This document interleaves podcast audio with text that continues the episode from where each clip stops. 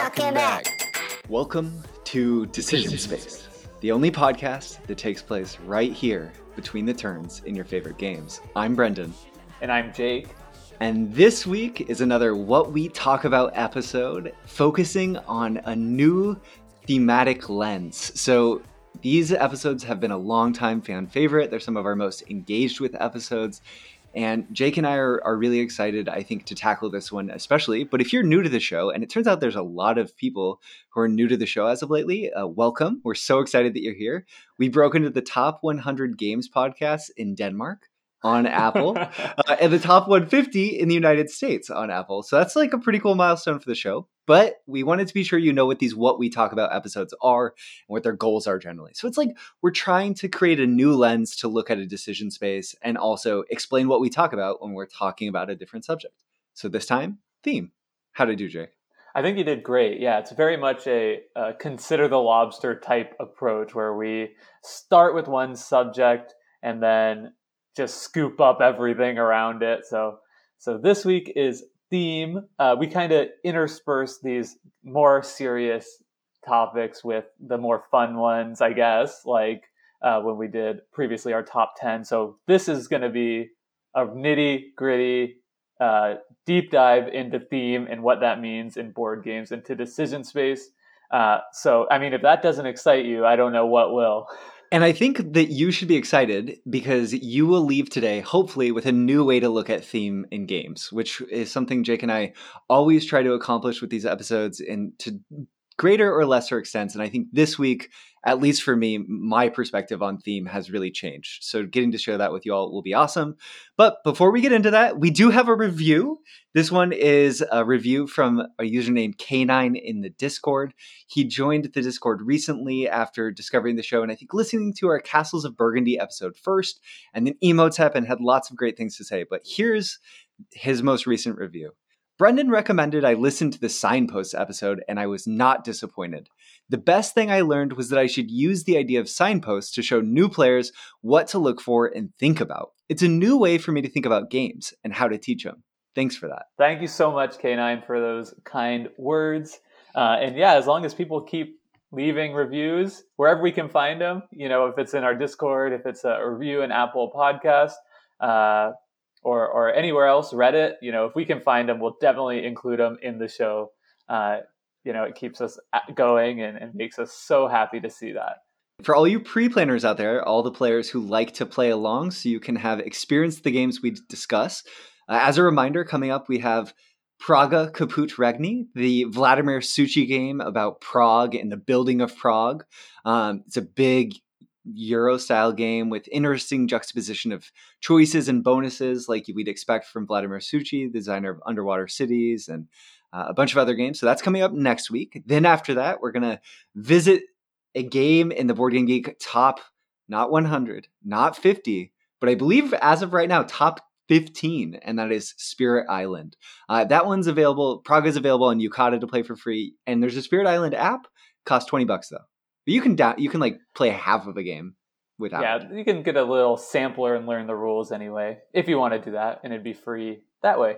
Okay, so let's get into the meat of our discussion today, and that is taking a look at themes. So I wanted to start with a quick anecdote, which is a sort of how this whole discussion kicked off, which was essentially this. Many times in my life, I have walked into a board game store, been at a board game convention, been talking about theme with someone, and it has come up where they've been like, What's a thematic game that you really enjoy, Brendan? And I've said something like, I really like Reiner Knizia's Modern Art. I think it's a really thematic game.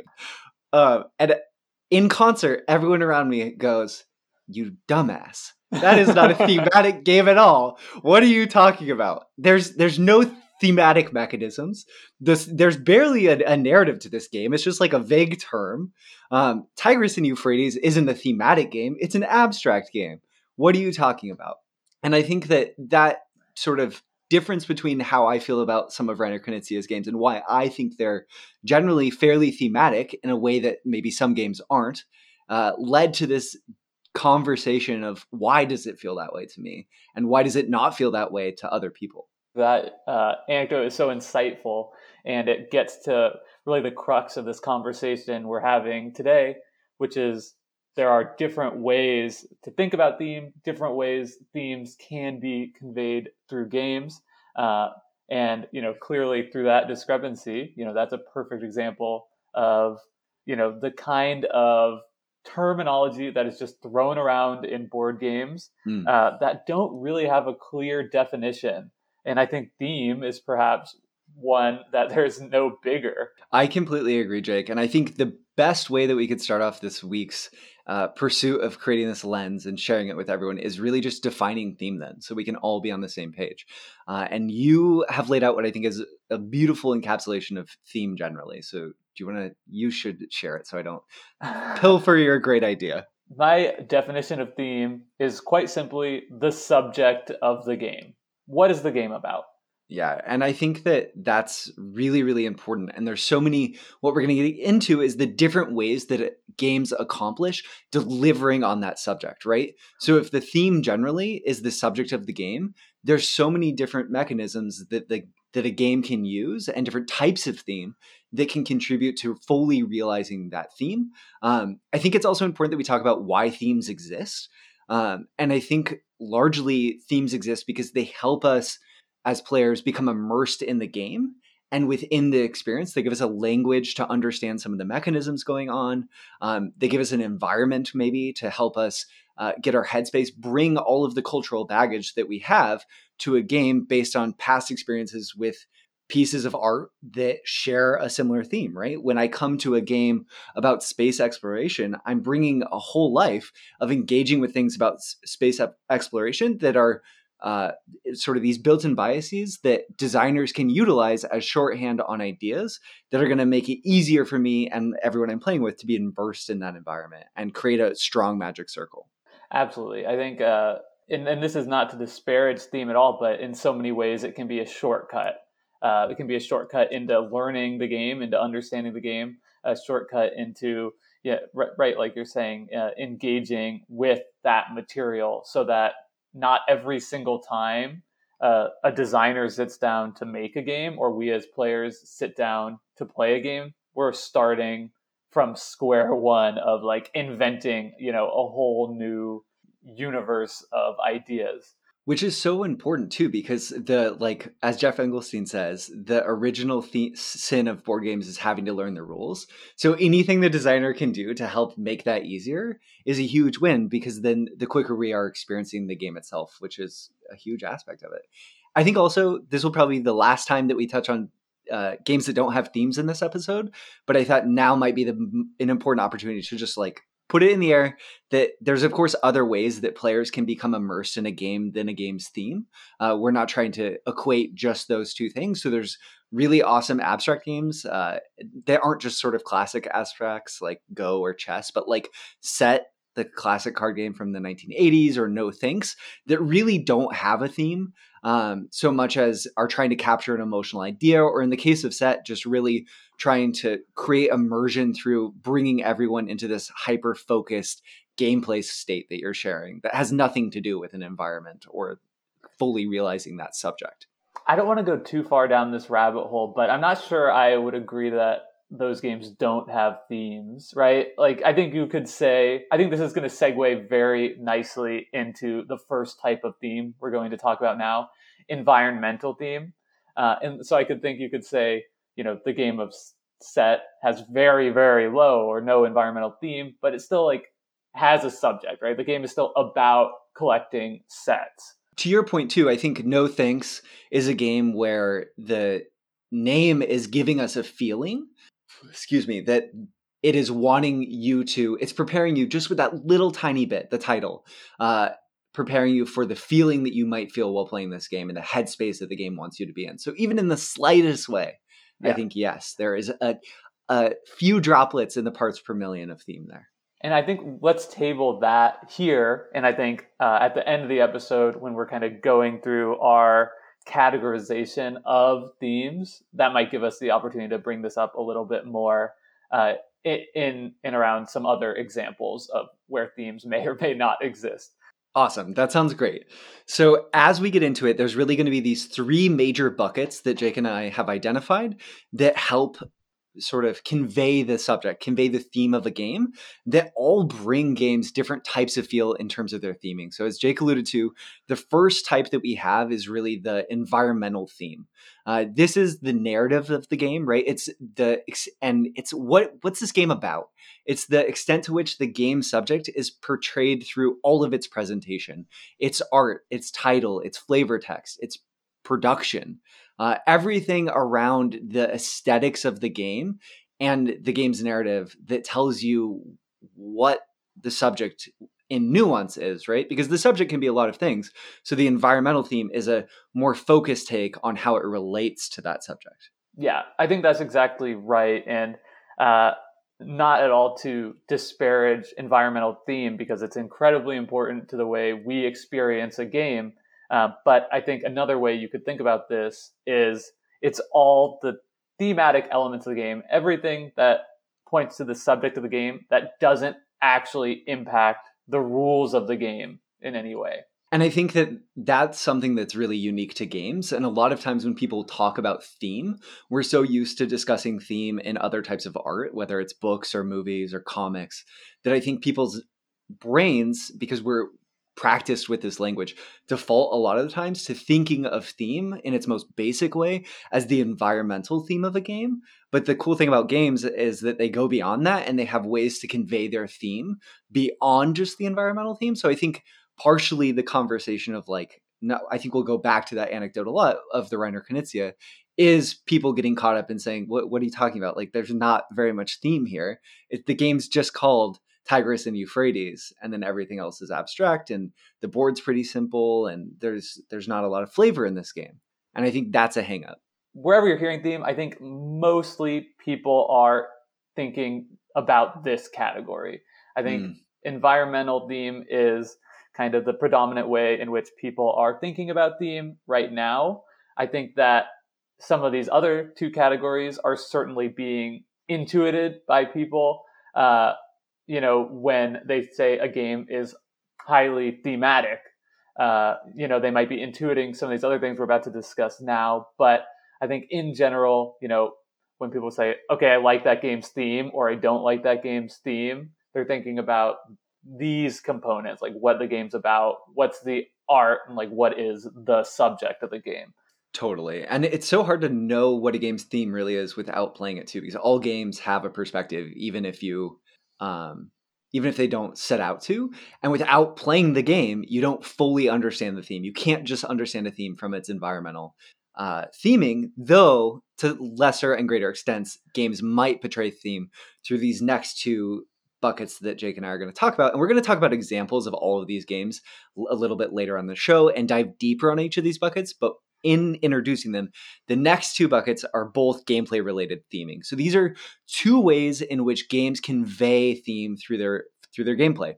And the first of which is mechanical. Um, so if environmental is the narrative of a game, this is the metaphor, right? It's all the things within the gameplay that are symbolic stand-ins for what is happening with the subject in terms of action, right? So the extent to which the game simulates the subject. So a lot of times you might think of that in terms of a lot of Euro games have high mechanical theming, right? My brain first a lot of the times goes to like farming games where what you're doing, so much of the mechanics are stand-ins for creating and producing things. Um, Underwater Cities is another game where that we've talked about where this is a pretty mechanically themed game. You're building tunnels, you're producing things uh, that are giving you an input for your civilization to continue to build more. Agricola is a great classic example of this, right? You know, what are the actions in this game? It's like, okay, you're baking bread, you're building fences, you're, you know, adding, breeding animals, right? All literal things that simulate the subject of the game, which is building a farm. And I think that highlights on the point that mechanical theming, when it's done right or when it's done really effectively, is usually about is what I would imagine I would be doing in this theme mechanically aligning with what I can mechanically do in the game, right? So if it's a farming game, if and it's presented as that, that's the subject, and I'm, you know, within the game, there's a mechanic where I can play video games. Maybe that that works really well but it's it would feel discordant that within the subject of that game my expectations of that being an available action as a player that feels off in terms of the presentation right? Yeah. And i, I mean i think too this gets a lot as like intellectually you know it makes sense. Like i'm able to connect mm. the rules of the game to that subject uh, through through what i'm doing. Not that you know of, of course, you know, there's always going to be shortcuts in every single game, right? Nothing can be a perfect simulation, um, but it's it's that like effort to simulate things uh, as opposed to not. I think another way to think about this one too is like if you're playing a, a space exploration game, to use another example, and you're going to upgrade the engines on your ship, you would expect those engines to like increase the speed at which you can travel or the maneuverability of your ship, but you wouldn't expect enhancing your engines to increase your combat or to increase your ship's defenses, right? So, and a lot of games like understand mechanical theming enough to to not make that mistake, but that would be really bad mechanical theming if increasing your engines made your attack better. Right. Perfect. So we move on to the our third category of theme, and this also falls under that bucket of gameplay theming, uh, and this is decisional theme or decision space theme, and that's the extent to which players feel like they are enacting the subject of the game while playing. Um, and I think of all of what we're discussing today, this might be the one that is like a little bit more controversial. So I think we want to spend a little bit of time to make sure we're clear in what we're talking about here. Yeah, definitely. And this is probably the maybe the freshest perspective. So really this is a subset all of these theme types of theming contribute to one another i think that's another really important thing for us jake and i to just say off the bat um, but the presence of some of them is going to impact how the others feel.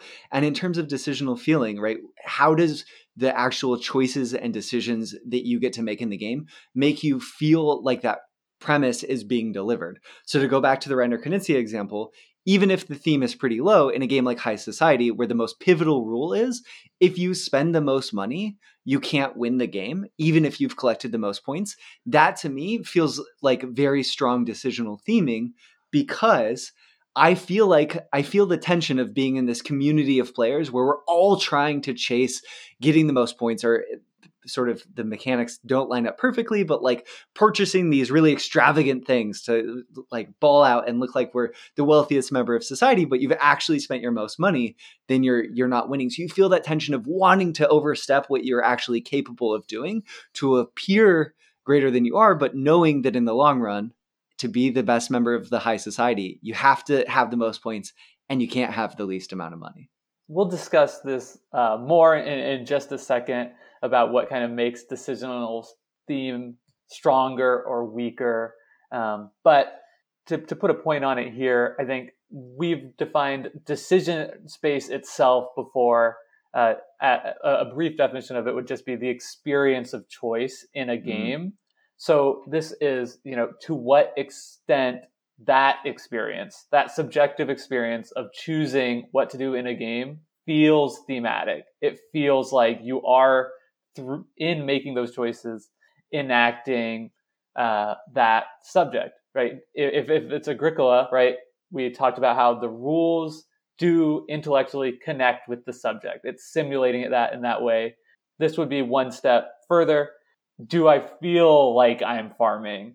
Do I feel like I'm managing a farm? And feel is the big word with decisional theming. That's that's if you're going to take away one thing, take that away. Does the game feel like what it sh- what I imagine it might feel like to be com- enacting a subject, right? Um, and some games there it will just that won't even make sense, right? Games that don't have a lot of decisional theming, you'll be like, what are you talking about?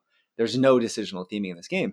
But another example, when Jake and I were talking about this, right, is like you could imagine a submarine game where the mechanical theming of that game is really great. You can fire torpedoes, you can look at your radar, you can do all these different things. But if all of the other systems within the game don't align to actually make you feel like you're being the captain of a submarine, then that game doesn't have great decisional theming. And there's different way for all of those mechanisms to come together to create that, whether it's the way the scoring happens or the turn structure or the way that you're interacting with other players that create this sort of decisional experience of the decision space overall that makes you feel like you're making the choices that you might make in real life versus making the choices that are right in the game. Yeah, and I think Submarine is actually like a, a really great example because uh, well, I'm not very versed in wargaming, right? There are war games about operating uh, submarines that are like super technical, like super simulation based, um, and go much further to simulate that experience and and have much stronger like mechanical theming than a game like Captain Sonar. Mm. Um, but Captain Sonar, if you've played it, is is like a quintessential example to me of strong uh, decisional theming, and a, a, lot of it has to do with the fact that it's like you're communicating with a crew. You have a specific role. You're interacting with your opponents. Things are happening in real time. Like you have to act quickly, uh, and all those elements together uh, create this really strong sense that you know I am the first mate, and like my captain is an idiot. yeah, Totally. No, exactly. And the stress of that real time nature of that game and being in that actually env- environment and how that feels, definitely. And I think as we continue this conversation and start to discuss maybe what makes mechanical theming or what makes decisional theming uh, effective, I think we'll skip that part of the conversation for environmental theming because it's that's just like a conversation of aesthetics and like what makes art effective. And well, that's a really interesting and important conversation. I don't know that our podcast is the best podcast to dig into it. Um, but I think as we cap this off, the two other points are really within these contexts, all these three categories, as Jake said, of environmental theming, decisional theming, and mechanical theming. Theme is a spectrum. You can have a ton of one of these and a little bit of two of the others, or a ton of all of them. Uh, and also, all theme serves that subject, right? So, no theme is successful if not for its relationship with how it informs your experience of the subject itself. You can't look at theme in a vacuum. It always relates to that core idea of what is this game about. Uh, so, should we jump into our, a discussion of what determines how effective mechanical theming is first. Yeah, let's do it. All right, so you know we've we've tried to come up with some a list of some ideas for what we think serve to highlight uh, or make mechanical theme strong uh, in a game.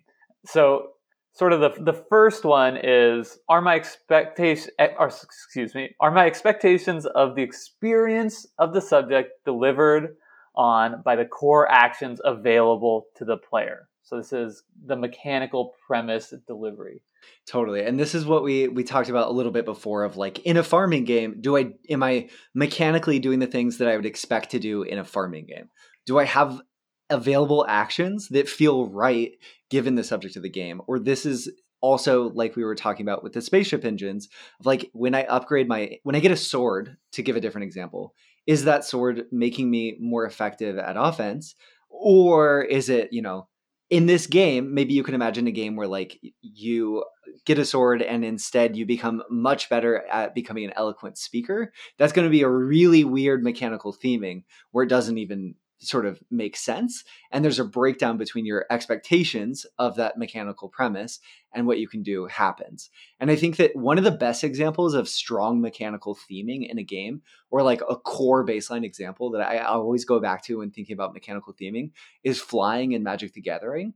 Uh, I think this is one of the mechanics that's the most clear when you're teaching someone Magic the Gathering. If you've taught them the core rules of combat, sort of, and then you say to them, okay, there's flying. What does flying do? And you think, okay, well, you go over all the things without flying. They can't interact with it because you're up in the air. To your point about every, all themes being kind of connected to the subject of the game, I think a lot of times like mechanical themes can be uh, really really clever and serve to to reinforce uh, the environmental theme of the game in, in a really strong way. I, one example we've talked about before on uh, on this podcast uh, uh, that that really like you know it's just like a small little touch it affects the rules of the game but it really just like elevates everything is the magnifying glass and mm. journal in arnak where you can't ever move your journal ahead of the magnifying glass up the research track because and that's like reinforcing this idea that as archaeologists you have to like first look at an object before you can record it in your journal uh, and it's just a cute little touch that makes total sense uh, with the subject of the game that that kind of highlights you know it just it makes intuitive intellectual sense I'm so glad you shared that too, because that's a mechanic where if it was like you can't move your red marker up further than your blue marker, all of a sudden there's this extra rules baggage that's hard to remember. But once that idea clicks, like, oh, I have to look at stuff before I write it down, all of a sudden it's just so intuitive and that's what strong mechanical theming done well does for a game is it makes you intuitively understand how the rules should vaguely be working as a shorthand to get to play the game faster definitely Okay, cool. So let's do a similar thing for our decisional theming, which I think we might delve a little bit deeper. And I think in determining how how does effective decisional theming happen in a game and what does it look like? Um, and I think for me, the biggest thing in terms of thinking about strong decisional theming in a game, how much does the game feel like what I would expect it to feel like or want it to feel like, is how effectively do the gameplay incentives lead to behavior that feels thematic to the subject, right? So is the game enabling me to do the things that feel like what they should be doing, right? So I don't know, in say like the resistance as a spy, I'm incentivized to deceive the other players because if I can convince someone else that a different person who I know is not a member of the resistance is a member of the resistance, then I will be suspected less. So the mechanics of that game and the magic circle that it creates and everything is incentivizing me to act like a spy who has actually infiltrated a resistance. Uh, because if I was just passionately truthful, um, it would be horrible right? I couldn't even play the game. And then the flip side is as a resistance member, Jake, like you're it, it, doesn't behoove you to lie. You just have to do your best at telling the truth.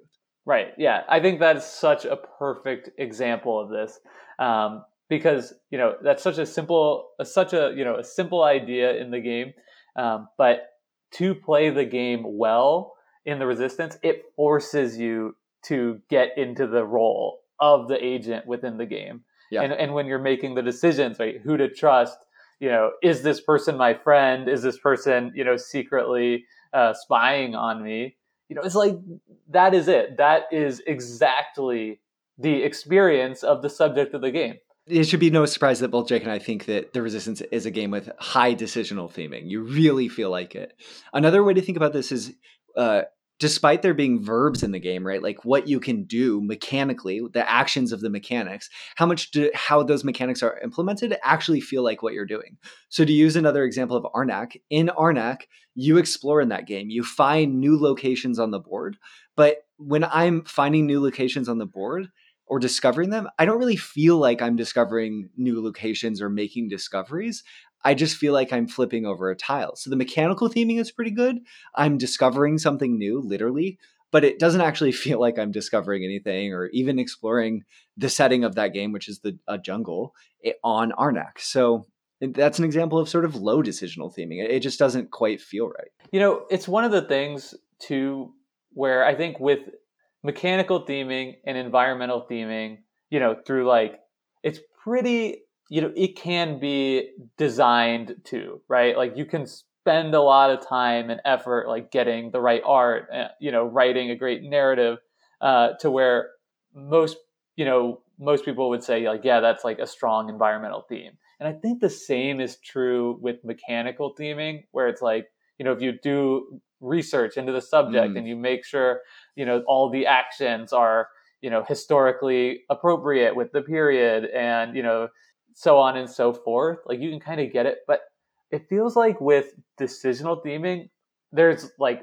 less of a secret sauce, right? It, it, it, just feels like there's, it's like the combination of the parts, and sometimes there is that magic, and sometimes uh, there may not be. But I think one of the big elements that you absolutely have to consider uh, when thinking about how effective the decisional theming is is the interaction between players mm-hmm. um, because i just think that is like such a rich moment where the subject uh, of the game is is enacted by players, right? And, and is a part of the decisions or not.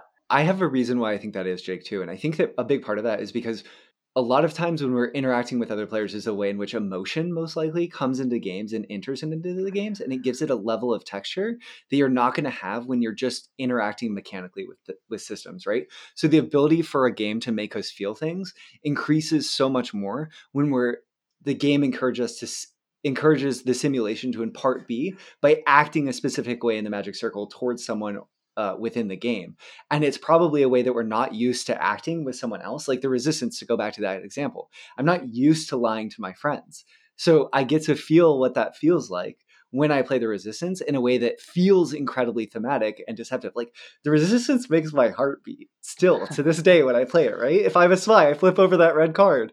All of a sudden my heart's palpitating and I'm feeling stressed because I'm I'm doing something where I'm trying to gain the trust of people that I don't deserve it from.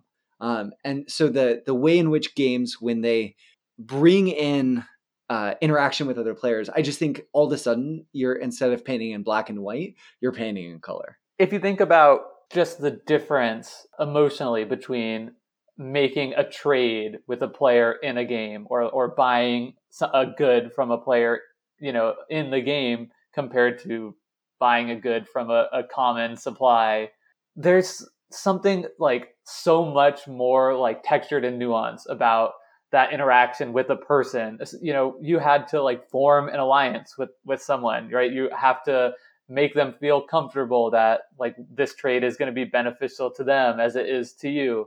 Uh, and like what is that if not like actually you're role playing your agent in the game mm-hmm. in some small way? You know even if it's just like a momentary little thing in in in what's like a much larger, you know, dry tactical Euro game. Like the fact that you had to say, like, listen, you know, okay, yeah, I could really, yeah, you know, oh, I don't want to get rid of this property, but it's pretty good to me. But you know, I guess if you could give me four bucks for it, it'll be, you know, good for both of us that kind of like nuanced conversation, that interaction, engaging with the player from the perspective of yourself, like your agent in the game, you know, that's going to be bring out that uh, thematic decision so much more than the kind of the dryness of interacting with the bank. I think totally. And I think we've all played games before where the decisional theming goes wrong in a way that is funny. So a lot of times when people will think of a, a really strong a game with strong mechanical theming, has a strong subject, I'm going to go back to the spaceship theme because I think it's going to be useful once again. So we're going back to the engines. Let's say in this hypothetical game, the mechanically the systems allowed me to I started with a a base set of engines that I could upgrade throughout the game, but I also have the ability to sell my engines and still move through space. So I make the decision to just like offload my my engines. My ship has no engines, and I can still move. I just don't get a modifier.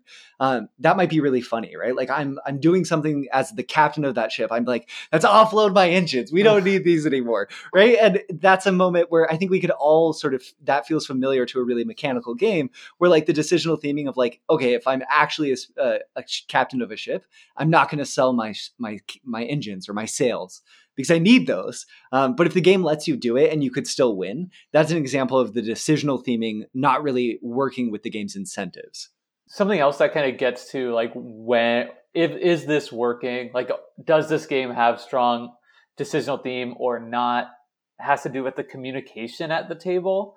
Um, and and this is something that it could be actually part of the mechanics of the game, right? Like controlling mm uh, communication limits in some way. And I think that could actually be an effective piece of it in some ways. But also, it's just the way players are talking, right? If, if you're, you know, playing a game, I don't know, set in space, and you know, you're talking about dollars and victory points. That's like a bad sign for like are people really getting that thematic decision making yeah. experience. Whereas, you know, if you're talking about, you know, ion cannons and uh, I don't know, like amethyst gems or, or whatever. Uh, that I think that's like cluing you in that like players are adopting, you know, that role in the game. And you know, even if it's not like a role playing game, you know, I think games can be strongly have strong decisional theme without you know having any role playing elements at all. Uh, but like when you hear people using the terminology of the game kind of like unprompted and talking about uh, the game mechanisms in that way, it kind of clues you in that like as people are making decisions, like they are thinking in that theme. That's an example of the decisional theming being strong too, because the objects within the game have like moved past in the player's minds them just being game pieces. They've been imbued with that like totemic power of being an ion cannon or a piece of amethyst or this prize calf that like feels special. I'll also add to this point of communication. I think this is why games like uh, limited communication co-op games can sometimes feel like the decisional theming is really low. So I really like and enjoy the game Hanabi quite a bit, but I don't feel like I'm building a fireworks show with everyone else at the table because we're just sitting there quietly. Like there's no right, like that doesn't really. And we're not sitting there quietly, but I, I I don't have agency. I don't have information about what's in my hand in a way that I might if I was doing that actual activity with someone else. I think that's true, but counterpoint, I think and this also maybe speaks to the fact that really to get at this decisional theming it is the sum of all its parts. I can think of several examples where limited communication really increases the decision decisional theming for me. Um, and actually let's use that to kind of transition into our next sort of topic here where we think through uh, some or or should I give the examples now? Would that make more sense? Whatever works for you. Both both sound good to me. We can leave them with a cliffhanger, or we could just hop right into it. Okay, let's cliffhanger.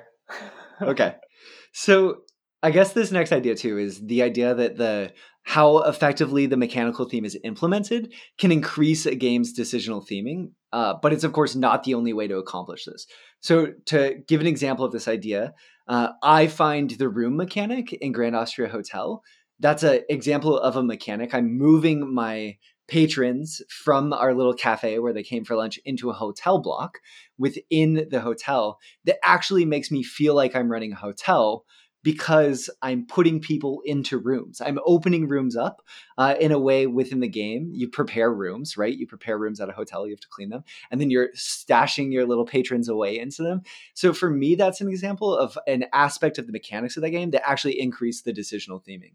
I don't totally feel the aspects of like preparing food in that game increase the decisional theming really. Like i can take these cubes but not these cubes and it all feels pretty mechanical and dry and like a game but not like what i think i'm doing which is cooking food and preparing food for people. But putting people in rooms? Great i got it. I feel like i'm a hotel manager. Maybe another example of this is like if you compare a simple train laying game like ticket to ride to mm. a simple train laying game like Iberian Gauge that i recently played like it's no question that the decisional theme in Iberian Gauge is so much stronger. And I think the reason for that is uh, that you know you become a partial owner of a train company with somebody else at the table or multiple other players. So it's not just a matter of building your own trains, right, which is totally internal. You have to work collaboratively with people uh, so it just just that simple touch that I'm going to put one mm-hmm. train mm. segment down and then somebody else is going to have the next opportunity to do that.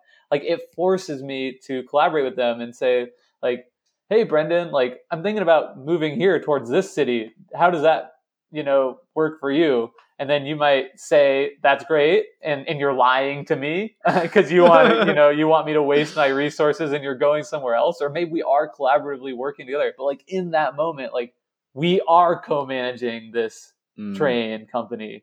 Um, where you know in Ticket to Ride, it's just me. I'm just doop doop doop, and yeah. then I'm gonna build the next one over here if I can. It's so interesting too in the way in which like 18xx games like Iberian Gauge, which I haven't played before but I would love to, by bringing in like an economy and shared ownership, it, it's simulating the same. The subject is the the same, more or less trains but it just allows you to experience a different aspect of that in a more real way like the shared the actual business environment of trains being built. So cool. And i think too jake one thing that why people often say that for me why reiner knizia games don't feel thematic is because i think a lot of his games have really low mechanical theming but actually high decision decisional theming. So I think that in games like um, modern art, where you're do you're buying and selling paintings, sure, but like eh, my player board is a museum. So am, am I an art trader? Am I a museum? I'm not displaying images. And when I do, I'm selling them. Why am I a museum hawking these artists, uh, these images? Like it doesn't make a ton of sense, but the the way it relates to the core idea of like simulating the uh, modern art feels right. Like I'm buying into these artists when they don't have a lot of reputation, and then I'm trying to boost their reputation up. And I'm excited when more people are buying their paintings because then I know they're going to be more valuable. I think another, so the mechanics aren't aligning, but the feel of that modern art environment for me really is. And I think another example is a game like Blue Lagoon. Blue Lagoon is a game in which you're playing as these uh, different peoples uh, settling onto archipelagos, uh, like Polynesian moving between these islands. And I think in a lot of games, when someone was going to tackle this theme, they might say, like, okay, you have to collect this much wood and you have to make sure this much water is nearby. And these are the rules for canoeing between islands. To and then if you have this much wood and you have the ability to fill, build fire, you can build a settlement. And then and Reiner Knizia is like, no, I'm not mechanically interested in anything like that. The mechanics of this game are that you're going to place out these little chits that represent your civilization, and you're going to move across all of these islands, and you'll collect these little resources. Um, but for the most part, the, mechanically, the game is kind of like a Go variant. You're just one, one per turn. But when I play Blue Lagoon, I actually feel like I'm creating society that's stretching across multiple islands. I feel like I'm collecting resources, and I'm I'm struggling against different societies in a way that I might actually do in real life as I'm pressing up each, against each other and blocking each other. So I think Reiner Knizia's games have really high decisional theming, but usually pretty low mechanical theming in a way that doesn't truck with how a lot of people think about theming. Um, and I think it's also because a lot of Reiner Knizia's theming is more metaphorical, uh, where you're not mechanically doing what's literal. You're doing a stand in for it, but all of the systems come together to make you feel like the idea of the game. And I think we'll be talking about uh, even more uh, Reiner Knizia games yet as we move into the last part of our episode here. And I think this is, I'm really excited about this because, you know, we've presented this new way to talk about themes, right? It's not just theme anymore, it's environmental theme, mechanical theme, and decisional theme or decision space theme. Uh, and so, if, if that's true, right, that there are these different categories, there are these different ways we can uh, categorize theme and, and, think about it, we should be able to come up with examples yep. uh, that fall into different categories. So, what we're going to try and do now is present to you examples of games uh, that that fall into different binary categories. So, the first is environmental theme where a game could be high, high environmental theme or low. Then it will be mechanical theme. And once again, right, it's a binary. It's either high or low. And then finally, decision space theme, high or low. So we're going to try and categorize games now that fall into categories ranging from high, high, high all the way to low, low, low. Uh, does that make sense, Brendan? It makes complete sense. And I think as long as we interject what we mean by the first, second, and third, every once in a while people will track with us. So I, I want you to lead this example because you're really excited about this one. And I think it's a perfect example for a game with high environmental theming, high mechanical theming, and high decisional theming. Awesome. And and also a game that a lot of people are going to be familiar with, and that is the beloved uh, award-winning cooperative game Pandemic. Uh, so I just think this is a no-brainer, right? Environmental theme is a slam dunk. Like you are perfectly, you know, situated in the game. You know exactly what it's about. You know what's going on in the world of the game. Uh, mechanical theme makes sense, right? Like you, as the CDC director, are, are sending these agents around the board. Uh, you're you're working preventatively uh, as much as possible, and you're also doing uh, cleanup uh, for what you know spills over, right? What what breaks through the preventative efforts that you and your team are coming up with, uh, and then finally, like decisional theming. I think it works here because of you know the way that you're engaging with this game, right? You're you're familiar with the map. I think that's a key point. You know, you're familiar with the world. You understand what that might be like. So when you're making decisions throughout the game, right? You're thinking like, okay, we're going to send our agents to uh, these real places. you know these people have like different expertises i just think it's so easy to get there and then all of that is reinforced by you know the way that the game then reacts to your decisions uh, you know through the random deck of the or the random draw of the outbreak cards it, I think that you're completely right, Jake. And I think one thing that's interesting here, the environmental theme, the presentation of pandemic, there's a lot of imagery uh, that matches with the board that I think gives it this feeling of like planning, of being at the helm, of directing this fight against uh, uh, the pan the pandemic. I guess in pandemic, it's really four pandemics of diseases breaking out at once um, that sort of play into how the decisional theming actually makes you feel like you're making these decisions uh, about trying to okay we really need to put some resources into directing what's happening in new york. And then to your point the mechanical theming the the way that disease spreads by there being a density leading to a breakout amazing mechanical theming. It the, just tracks. even yeah exactly. Even movement in that game how okay i'm gonna actually spend a card so that I'm going to take a flight. And then that lets me jump to the city rather than just moving a short amount of distance using action points. Or uh, once we've cured a disease, the cubes of disease just fly off the board. Really good mechanical theming. To be clear, when I'm playing this game, I don't feel like if I'm the medic, like I, I don't feel like I'm a medic and I I'm healing people.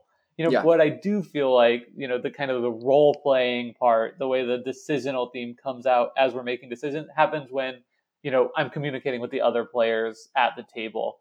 Uh, what should we do? What should we prioritize? Oh, if we go over there, then like Venezuela is going to be really bad if we draw that out of the top of the deck.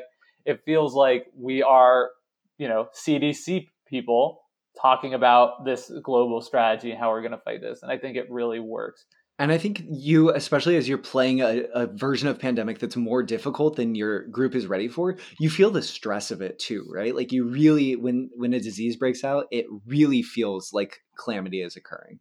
Right. So go for it. I would say just a couple other, and we won't touch on these nearly as long. But I think another example of high, high, high would be uh, time stories, and that's actually an example where I think uh, I did mention like where limited communication really brings you into the role of of somebody who's like back in time.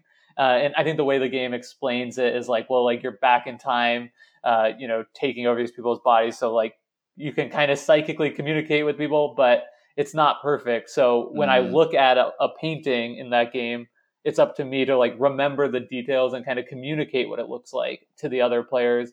But I can't show them that because we're in different rooms, right? We're in different spaces. Um, and I think it works really well there. The theme, you know, is really engaging and engrossing. And I just think the way the time loop works, where you're playing through this scenario until you run out of time, and then you have to restart it and can work through it more efficiently, is just like a genius mechanical touch. And, you know, people uh, some people love the game, some people don't care for it at all. I'm kind of in the middle, but I think it really fits in this category that just does all of these things at a really high level. To your point just there, Jake, I, I, think that we'd be remiss not to mention, and I'm sort of sticking it into these examples, but that none of these types of theming is right. They're just different ways that games can represent theme. And I think that as we discuss this, it might be useful for you as a listener to think through why you're drawn to certain games over other games or why other people are drawn to certain games over, that you aren't drawn to and i think this lens might be really illustrative of why that is the case for games that you didn't understand previously and there might be trends in games that you love that other people don't and other people love and you just don't get it and it might have to do with the way in which the theme is realized. But can we hop into high high low jake? Yes but last thing i think and I'm not, neither of us are very experienced in 18xx games, but I think that 18xx goes in this category of high, high, high. If you're mm. somebody that's experienced with 18xx, uh, let us know in our Discord or, or on Twitter. I, I want to know what you think about this, but I, I wonder to just as like, uh, you know, food for thought, like perhaps that's part of the reason why this genre games is so beloved mm. because it does all of these things at a really successful level. That's really interesting. Yeah, come into our Discord, uh, link in the show notes, and let us know your thoughts on that one. And I know we have some fans of 18x games already in our Discord who will probably jump in on that as well. The next is an example of a high environmentally themed, high mechanical themed, and a low decisional themed game. Uh, and the example that I have is the Lost Ruins of Arnak. Um, the environmental theming is great. The mechanical theming, we kind of discussed this already, uh, is is strong. You're doing research, you're discovering these different things. The the mechanical theming of some of the cards is actually pretty good also like there's an airplane card that lets you jump ahead of other people and how far you can explore just mechanically within the game but i never actually feel like i'm researching anything and i never really feel like i'm exploring anything in arnak so that's why the decisional theming just isn't there for me but the rest of the theme i think is done really really well yeah and i'm going to do another one of the food for thought because this is another blind spot for me uh, but I wonder if you know people talk about Vital Lacerda games as you know these super thematic, uh, you know, and highly technical mechanical uh, games. I think I wonder if the, his games primarily go in this category too. Uh, you know, I do own a question. Yeah, I I've only played Vinhos, um, and I which I own and I really enjoy, and I do think that Vinhos might fall into this category. Um, I don't necessarily feel like I'm actually like growing wine uh, and then selling it that much. Uh, it's just the way that the, it's implemented with all the systems don't feel that way. Um, so I think that you could be right. And I was actually going to bring the Gallerist stuff, If I had played it, I'd really wonder about how, within the nature of this conversation, it relates to modern art. Because I think those games might really be sort of inverse takes on the same sort of idea. Um, but yeah. Cool. Well, let's jump right on to the next category, uh, which is high, low, high. So high environmental, low mechanical, uh, but then high decisional again. Um, and a co- so one of the examples for this for me is one of my favorite games of all time, the Arkham Horror mm. LCG, um, which is you know a, a, a living card game. The theme is the environmental theme is great. There's really strong narrative. You get to read a little intro to each scenario, and then based on what actions you took, how your campaign unfolded, uh, you'll get different endings and different conclusions, like all that. A plus environmental theme. The mechanical theme, though, is to me, it's you know, it's kind of low. It's a you know, it's a card game. Like you're drawing cards. You know, cards do different things, but like, what what is drawing cards? Like, what am I in this game? Right? I'm like moving a person around the board, but I don't. You know, you know, but like, it, it's just a little bit rough, right? And then yeah. you're you're not rolling dice, but you are drawing random tokens out of a bag, which is how you determine outcomes in almost all cases. Um, you know, which it does make sense, but it's to me not super strong mechanical. Maybe somebody would disagree, uh, but the theme, like the decisional theme of the game, comes through so strong. Like mm. every time I reach my hand into the chaos bag to pull out a token, like I'm actually like so nervous, like please don't be the skull, or and and that absolutely comes into the decision making process as I'm playing mm. the game. Like you're thinking about that, you're scared of like what the bad results could be. Uh, you know, you do feel like in those moments you're embodying the agent in the game. Uh, so for me, I think that this is a high, low, high. I think the same is true for almost all the same reasons for a game like uh, Mansions of Madness second edition where you know you're there's great environmental theme you're exploring this mansion but like what you're actually doing in the game when you're like exploring and doing skill checks leaves a lot to be desired i'd say. Uh, but then again right it's like you're having this like fun story and it's really easy to like get into the characters. So i think that makes sense for me. And I, and I just think like generally these kind of like dungeon crawly games might be in this category. I think it's really interesting that in the context of a low mechanical theming game, you brought up skill checks because I think that might track uh, in a lot of ways. Like the reason why people are drawn to a game like Dungeons and Dragons is not necessarily because of the mechanical theming of the game. It works as a framework to affix all of the other things that are really excited. And I know some people probably are, and that's what's exciting to them about the game. But I think for a lot of people, it's the decisional theming of Dungeons and Dragons that gets them the most excited to actually feel like you're you're doing what your agents in the game are doing as you role play. So I think skill checks are, are usually a way to have the mechanics get out of the way and let the game and the other things that you want to shine shine. And that's a totally valid for games to play that way. Okay, moving on. High, low, low. So this is a really fascinating category where the environmental theming of a game is delivered incredibly strongly, whereas the mechanical theming and the decisional theming might not really be quite as strongly delivered. And Jake and I have two examples here, and one of them is actually an episode of the show that we had a very contentious BGG conversation about with people. And I think it's in part because of the theme that people are so drawn to it, and that's terraforming Mars. Uh, Jake you know my feelings about the game. It's not one of my favorite games, um, and, but I do think that its environmental theming is excellent. The board is quite evocative, and the uh, all of the naming and the flavor of the cards is really good. Mechanically, the cards don't necessarily always do what I would expect them to do. Like the pets card doesn't necessarily have that much to do with whatever pets on Mars might be, but it's cool and it has good environmental theming. Pets on Mars, that's a cool premise. Um, and I, I don't generally, when I'm playing Terraforming Mars, even really feel like I'm terraforming Mars. Like as I'm adding pieces to the board, I don't really feel like I'm terraforming it. I feel like I'm just putting my forest token there because that's the right place to put the forest token and i'm not really even thinking about it. right, people like i put much. my ocean here and that means i get to draw a card like yeah. okay great yeah but this is a game that has a ton of fans because the environmental theming works so successfully for them and there are people who where that environmental theming is enough for them and then they enjoy the gameplay um, even if the thematic elements aren't necessarily delivered the game is still enjoyable yeah i do think that's an interesting one and i think uh, people could very justifiably disagree and, and, say that for them it is a strong mechanical theme game. And I think even in our episode we talked about how like you know this is a simulation type game, which I think simulation is typically going to kind of be hand in hand with mechanical theming. But I do agree with you. Like for me, there there's just there's just a lot that kind of feels like very much like it's for the game. Game um, first. yeah. yeah I think the most obvious example here, and it's going to be one that a lot of people know and love for the theme, as do I, and that's Wingspan. So, you know, Wingspan has like just the most wonderful theme, in my opinion. Beautiful yeah. art, some of the best art. Uh, and it's just like all these great birds. There's tons of information on the birds. Um, but like the mechanics of the game, like drawing bird cards, you know, what is that? Like placing eggs on birds for points.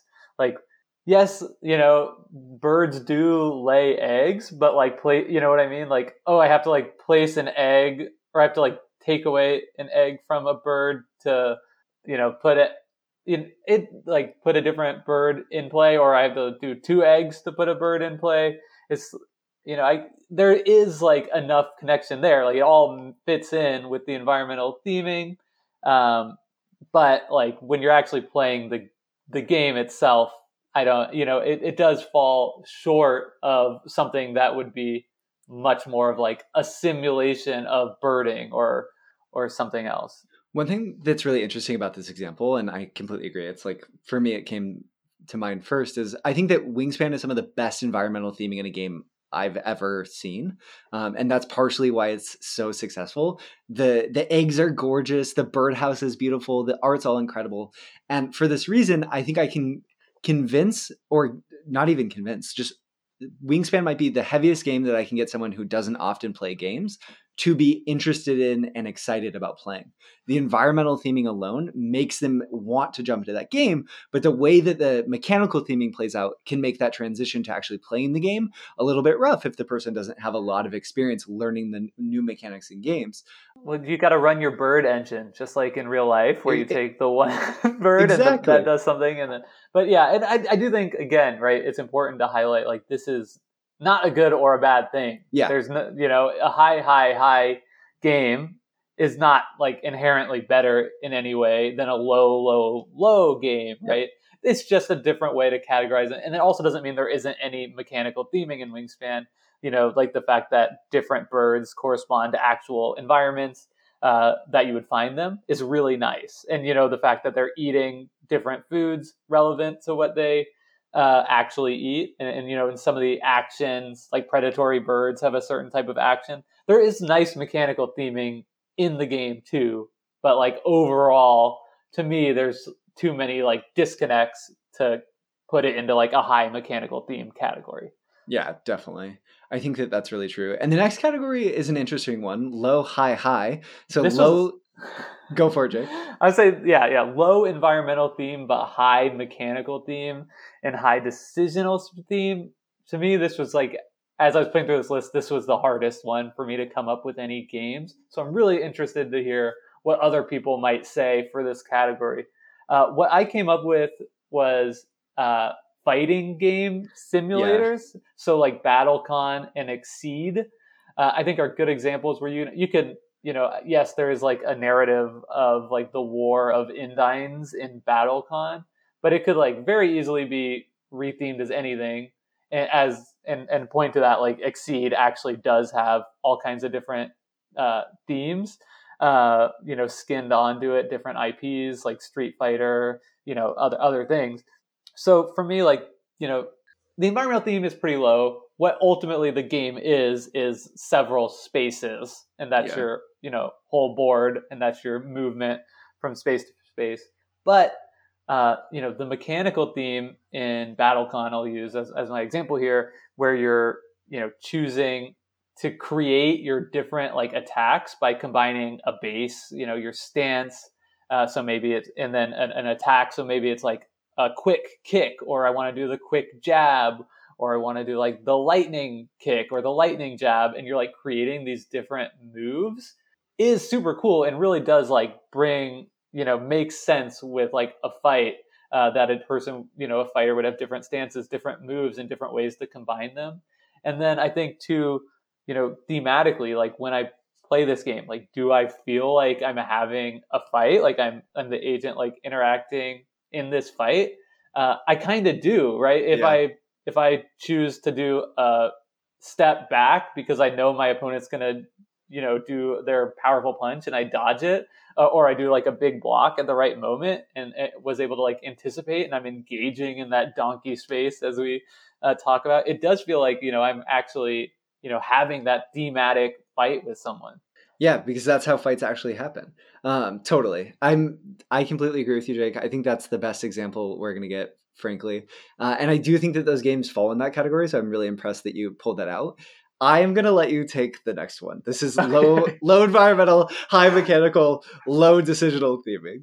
Yeah, right. Okay. So a game that has, doesn't have very much environmental theme, does have strong mechanical theme, and no uh, uh, decisional theme to come up. This one came to me rather quickly, and I think this might be where sports fit in. So, mm.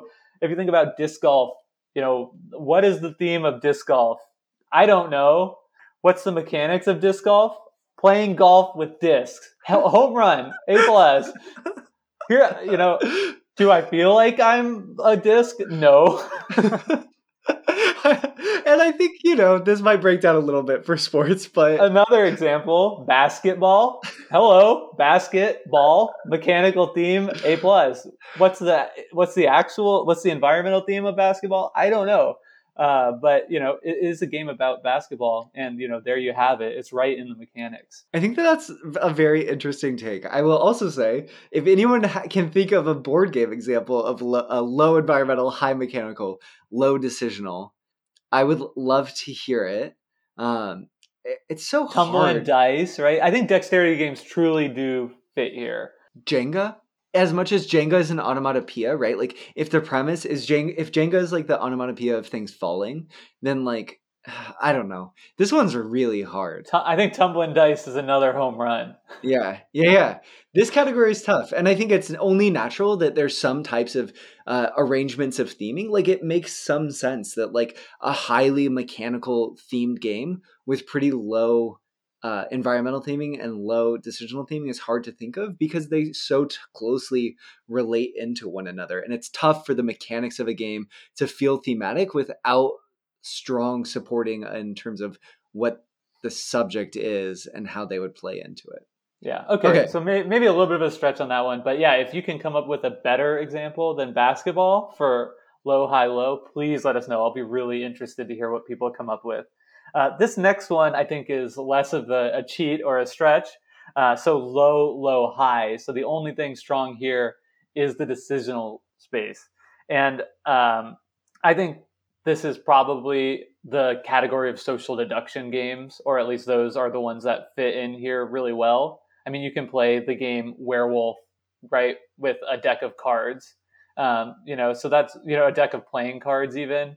Uh, so that's really low environmental theme, right? It's 100% theater of the mind.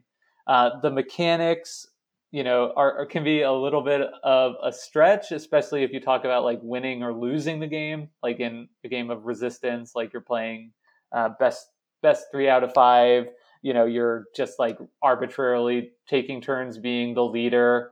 Uh, you know, that those are maybe a little bit disconnected for the way uh, that theme would actually be enacted in real life. But as we've already discussed, like when you're actually in the portion of the game where you're making decisions, which and those decisions are who to trust, you know, who to take out of the game because I trust them the least. That's some like the richest uh, decision space theming that I think I've ever encountered in games. I yeah, slam dunk. I agree. A lot of social deduction games fit here. Also, you also had Werewolf Down, which is of course true, Mafia, um, things like this. But I think that one thing that's so interesting is now that we're applying this lens, it, it's forcing me to think like, okay, what does a social deduction game with high environmental theming look like?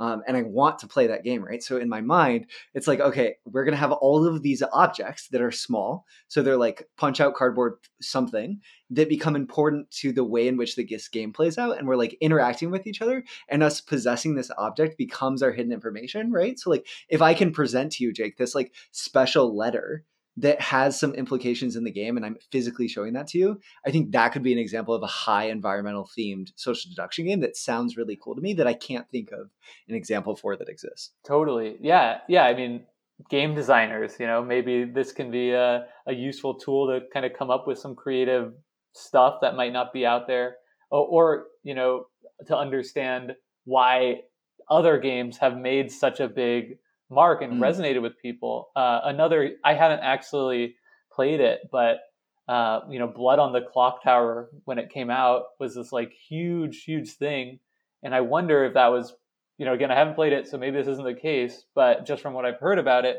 perhaps that's the case of a social deduction game that upped the mechanical theming by like adding all these different roles and the ways they interact with each other to kind of take this you know tried and true uh, thematic decision space, but like you know up the mechanical theme.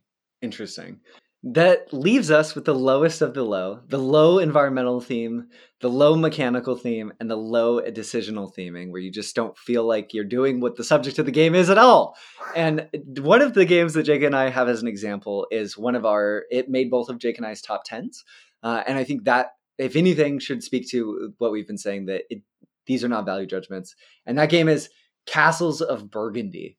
What what the heck? What what even okay, the Castles of Burgundy, is that the setting? It doesn't even like seem like the setting. Why is it called the Castles of Burgundy? Why is it not like the Kingdoms of Burgundy? Because half of my board, only four small squares are castles. First of all, most of my gameplay is is farming, bringing these animals together, shipping goods or building buildings. So what's going on there? And then do I feel like I'm running a castle in Burgundy? No. It has nothing to do with that. It's yeah, absolutely, hundred percent agree. This is a low, low, low game. And one thing I I think of just hearing you talk about it made me think of I, Quinns from Shut Up and Sit Down did a review of Castle Burgundy that I saw ages ago. That kind of came down to it's like, what is this game? Come down to it's like, well, did you fill up your Burgundy? If yes, great. If no, well, shit. you know, yeah. that's like that's the game, hundred uh, percent. And what is that who who the heck knows? But you know, it's a ton of fun to play. Uh, the decisions are rich and great. They're just not thematic yeah. in really any way. Uh, a lot of abstract games, like not, I guess not even, yeah, a lot of abstract games probably fall into this category. Checkers we had down. I would also say games uh, that aren't necessarily games that a lot of people who listen to this podcast would be excited to play could fall into this. Like bingo is probably a low, low, low. Um, I there's there's not a lot of mechanical integration there, and you don't really feel like I, I don't know. And the well, it's just a word. in a way that something like the mind, which has is a game that has an evocative name like bingo does you actually do feel some amount of that subject of the word of the mind within how it plays out mechanically in the game okay i'm so glad you brought up the mind because that was the other limited communication example that i wanted mm. to bring up where i think against all odds like the mind is actually has a really strong Mechanical. decisional theming mm.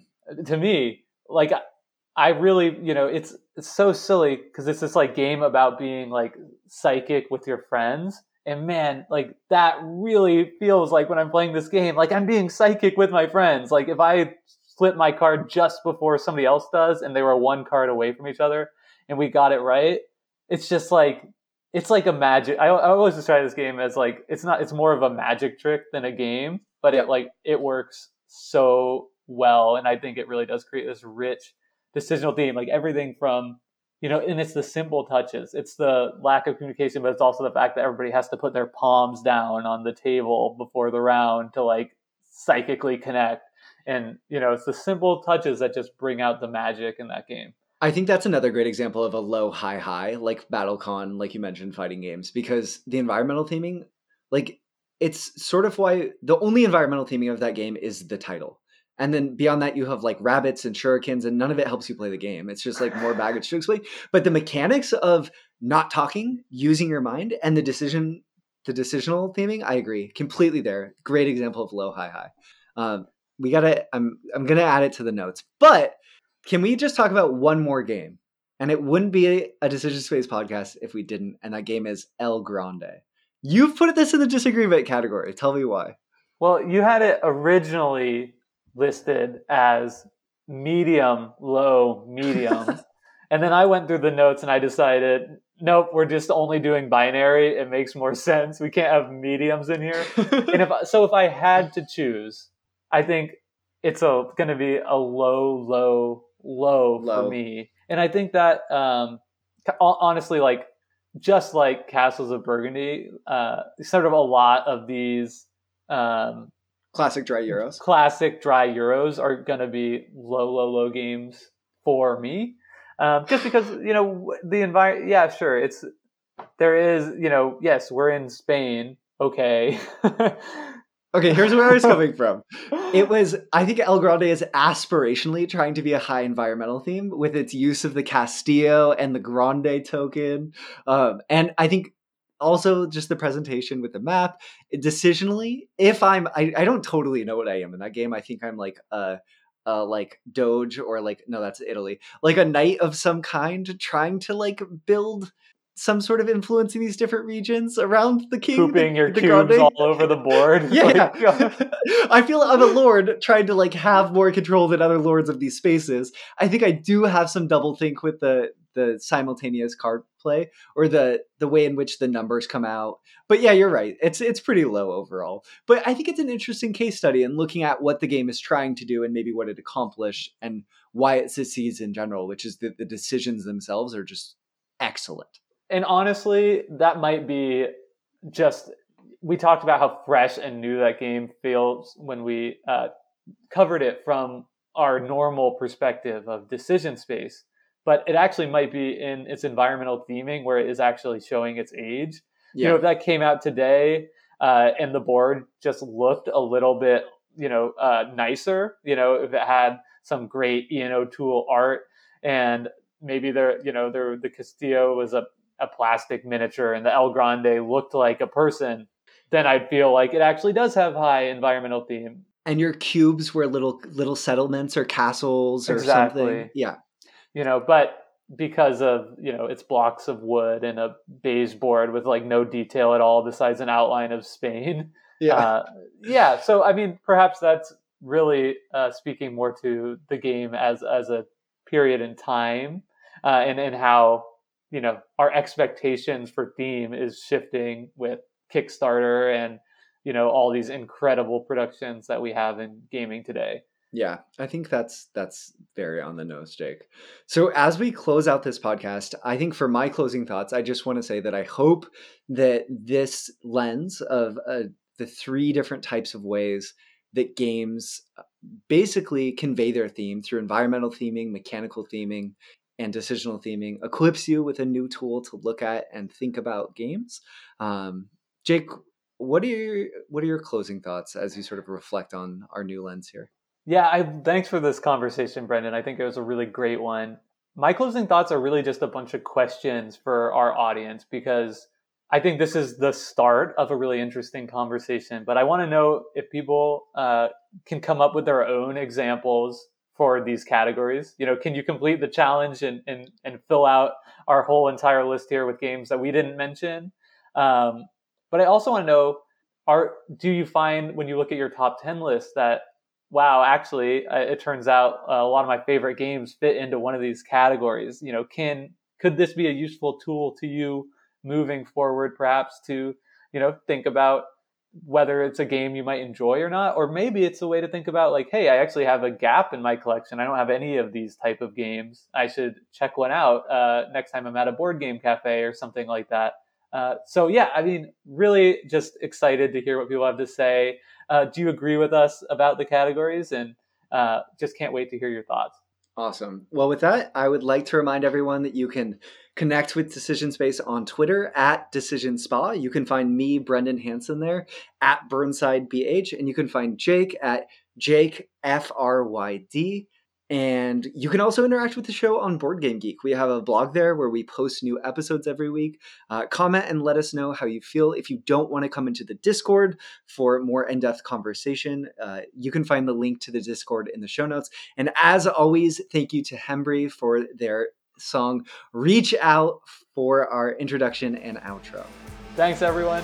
Have a good week.